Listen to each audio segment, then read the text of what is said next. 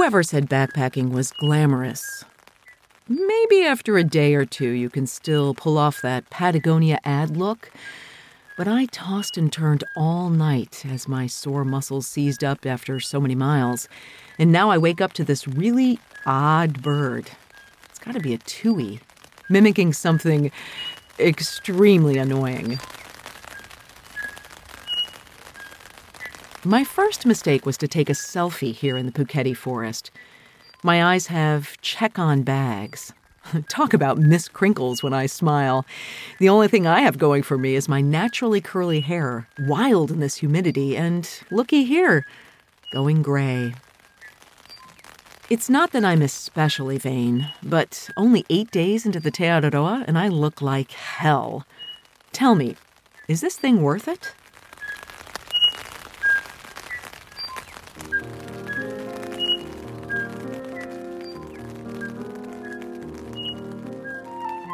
You're listening to the P Rag, unfiltered adventures of the blissful hiker. I am the blissful hiker, sometime professional flutist, sometime voice artist, and full time pedestrian. The P Rag is a small accessory with a big job. Mine is a bandana tied to the back of my pack, and it keeps me moving along without fuss or muss. I've been taking you along on my first long distance through hike of the Te Araroa or Long Pathway, a trail that opened only in 2011. It's 3,000 kilometers long from Cape Reinga in Northland to Bluff in Southland. This is in New Zealand. I started by walking the beach next to the Tasman Sea and then through the bush towards the Pacific Ocean. And the going has been, well, interesting, like no other trail I've ever walked. You just start 100 kilometers of beach, which, I don't know, it sounds fun in games until you realize there's absolutely no protection from the elements. There's burning sun, wind, squalls blowing in every hour, and inconvenient tides, not to mention hard as concrete sand. Then it's straight from there into the famous Northland forests of deep New Zealand bush. But because of kauri dieback, a fungus that's carried on the shoes of trampers like myself, only one of those forests was open still, the Raetea forest. But it was an experience I will never forget of mud up to mid calf, treacherous blowdowns, and roots seemingly designed to trip me. I even got briefly lost and had to camp inside the forest in this wide space in the trail. One thing that was particularly amazing the bird song. Though right now, I need to press the pause button. I want to thank Leki Trekking Poles for supporting the P Rag podcast. If you want to be a blissful hiker, Leki's should be in your hands. This podcast is dedicated to all the badass women out there who don't need permission to tie a a P rag to their backpack as they walk through the journey of life. And yet, I started this episode revealing my insecurity with my looks. I guess I do have a few rules about protecting my body while backpacking that seem to work for me, starting with covering up the body, wearing long pants and long sleeves. People ask me, is it warmer that way than in shorts and a t shirt? Well, I like to think of Bedouins or Arabs. I realize it's part of their religion to be modest. But loose fitting clothing protects the body, mainly from the sun, but also from invasive gorse, that prickly shrub introduced by the Scottish in New Zealand, which has practically taken over the North Island. It's really scratchy and it just grabs at you. But with pants, you're protected. My outfit also protects me from sandflies, but that's a story for a future episode. I also wear this goofy fisherman's hat called a chillba, made by Kavu. It's kind of like a Hawaiian shirt for the head, brightly colored with this outlandish design. People either compliment it, calling me the Mad Hatter or something like that, or they avert their eyes. I have not yet seen any other hiker wearing anything quite like my Kavu Chillba. I also wear gloves for my hands, which are sporting a constellation of brown spots already in my early 50s. and I discovered a lip balm with SPF protection and color Blistex Lip Vibrance. I mean, the main selling point, besides the fact that it gives me an air of middle aged lady heading to the shops, is that I carry it in my pocket all day long until I need it, and it won't melt or come off in a clump when I put it on my lips. Other than that, I blend it right in. At Puketi Forest Camp, I set my tent near Irene and Bram from Belgium just in time to jump in it as the rain poured down briefly. I got out to explore and take an ice cold shower, and when I returned, a small group had set up right next to me with ukuleles. Now, I don't mind a good old fashioned sing along, but they didn't offer up any of their own music. Instead, they turned their phone up to 11 and set the mood for the camp. I know, I'm really getting old. I just don't have the patience for leaky music into my personal space. So I unstake the alley coop and march over to where Ondi has found a more isolated spot. She's pretty prickly and seems to prefer her solitude, so I ask very politely if I can set nearby. We also have the same tarp tents made here in the US, lightweight, really easy to set up. And I just hang around for a while, listen to the birds, then explore the boot cleaning station a metal, open sort of booth above grates for draining the spray at little kiosks, holding bristly brushes to get every last bit of dirt out of the boots, or sneakers in my case. It seems that the forests are open to tourists, and that's why they have the boot cleaning stations, but not to us TA through hikers. I mean, it's not as if they can close the forest down but we were advised to use an alternative route, likely because it would have been difficult to clean our boots before entering from the north. I got to admit, I feel disappointed that I missed the other forests, Herekino and Puketi, walking instead, well, through them, but on forest tracks. But Irene, my hiking partner, needs to catch a plane home to Hamilton tomorrow, so I'm not about to head back just to say I did them. Besides, more epic mud and more bush await me, except not as many kauri as I move south. The morning is humid, but the sun is out as the ranger comes by to collect fees. He assures me the next section isn't flash, but I'll get some good views. flash, it's such a great word, and I begin to hear it a lot from Kiwis also ricken, as in, I reckon we'll need to get moving if we're going to share a beer in Flash Kerikeri. Ondi and I both pack fast and quietly, eyeing each other's little routines. I tell her what the ranger said, and that friends thought I'd find through hiking boring. I guess that all comes down to your attitude. I mean, life can be a bore if you get caught in a rut and don't see what's around you. At least with through hiking, there's the promise that no matter what, each day will bring something new. Not necessarily wonderful, life changing, or flash, but for sure different. I think about this wonderful quote by creativity coach Michele Jennae. If ever there was a metaphor to illustrate the importance of the journey over the destination, it is life itself for everyone who departs from birth is destined for death. So the journey is life. Savor it. Boy, am I reminded of death being just that much closer with my saggy eye bags and graying hair. But on goes olive oil, the backpack, and off I go, starting on road. Irene and Bram soon join me, walking in step as Ondi bolts ahead. Everyone seems so confident and easygoing, and here I am thinking about my mortality and nothing but mud, blowing sand, and roads on repeat ahead. When we come upon a fence with one gutted wild pig after another lined up in a row. Their eyes are closed like they're only sleeping, their huge, tusky snouts appearing to smile at us in a hideous grimace. What the hell? Irene tells me that boars were brought over by Europeans missing home. It's open season on wild pigs, all season. It's grim, like something out of Lord of the Flies.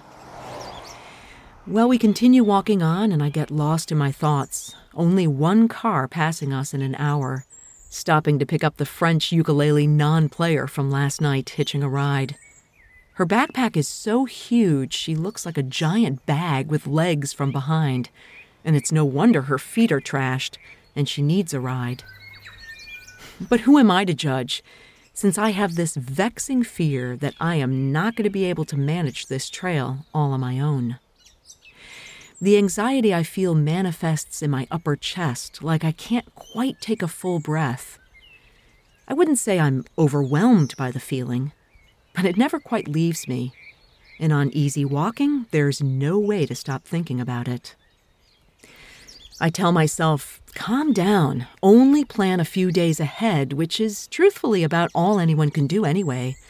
But it doesn't help knowing that Irene will leave tomorrow and I will be alone. Suddenly, I hear my name being called. I turn around, realizing I was so far ahead I'd missed the turn through knee deep water and up a muddy embankment onto the fields. I thank everyone, telling them I'd assumed we just followed the road all the way to town. Assumptions, Irene tells me, is the mother of all fuck ups. I laugh and then squish through in my until recently dry sneakers up onto a place that looks like an exotic Yorkshire. Grass like velvet under my feet, especially when I step right into sheep poo. I was just starting to miss the mud, I say, to which Bram replies, Careful what you wish for.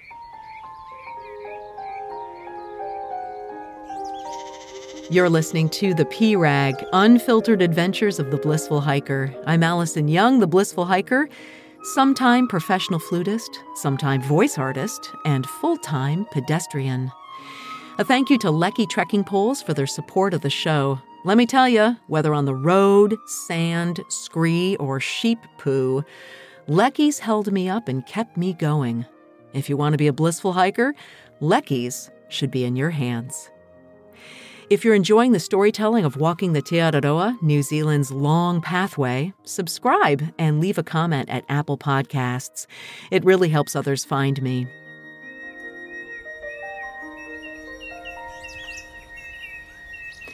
We're very close to the town of Kerikeri, K E R I K E R I, or Kitty Kitty, as pronounced by locals in that wonderfully nasal Kiwi accent that sounds as though spoken while smiling. And that's true, even when someone's really angry with me. But that's a story that's coming up much later. Kerikeri is the place where my plane landed. It's full circle in a way, coming back to the start. It's the largest town in Northland and the cradle of the nation where the first permanent mission was established. Passion fruit, avocados, and grapevines were introduced here for the first time in New Zealand.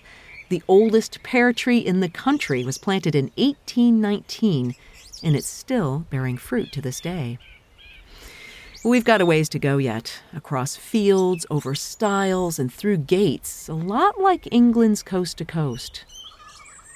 At the next opening, wild turkeys are huddling, and they're very panicky as we get closer. One wisely leaps over the fence as five shove under, barely squeezing through before running away, feet flying to the side in ungainly gobbling.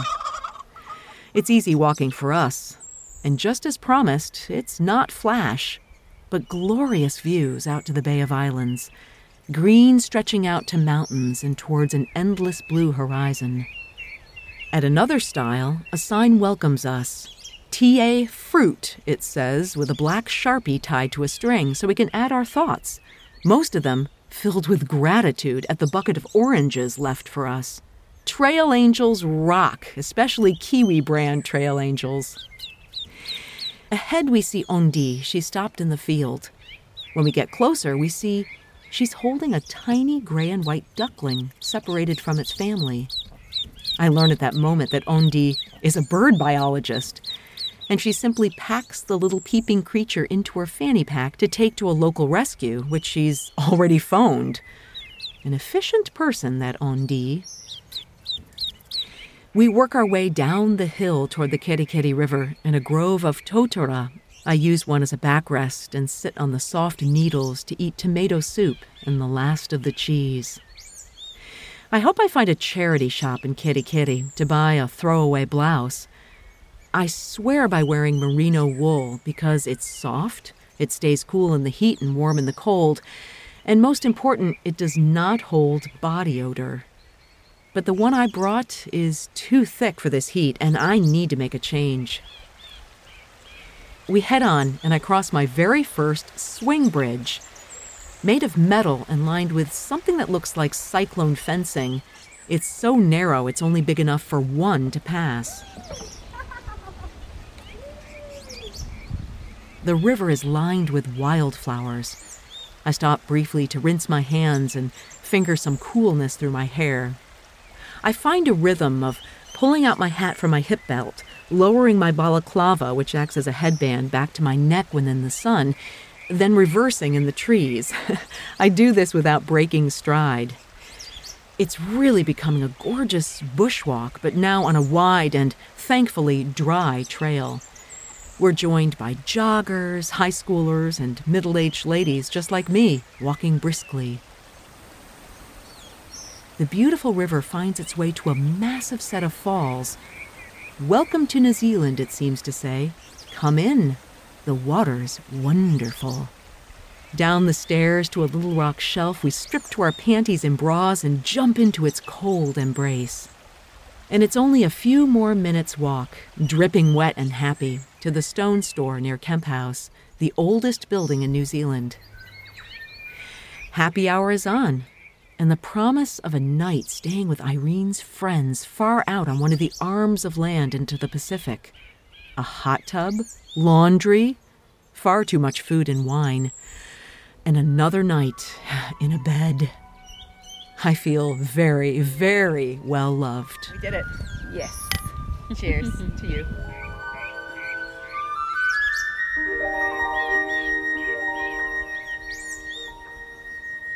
If you enjoy the storytelling, consider subscribing to the P-Rag wherever you get your podcasts. And if you listen on Apple, consider giving me a review, as that will help others find the P-Rag. Like this one from Susan. She writes, Your podcasts and your reassuring voice set me at ease as you give snippets of your hikes I follow diligently. Reading your daily hiking comments brought angst to me, but now that you calmly summarize high and low points, I look forward to the next episodes of the P-Rag. Thank you so much for your new endeavor. And thanks to you, Susan, of course, I now know how this thing ends. And I'm looking at things with the perspective of time and experience since right after I walked the Te Araroa, I walked the Pacific Crest Trail. That's kind of badass. Thanks so much to Leki Trekking Poles, too, for their support of the P-Rag. Next week, I'll take you past the Waitangi ceremonial grounds to the beautiful Bay of Islands town of Paihia. And that's where the trail becomes a waterway, and I kayak up the Waikare Inlet. Until next week, happy trails.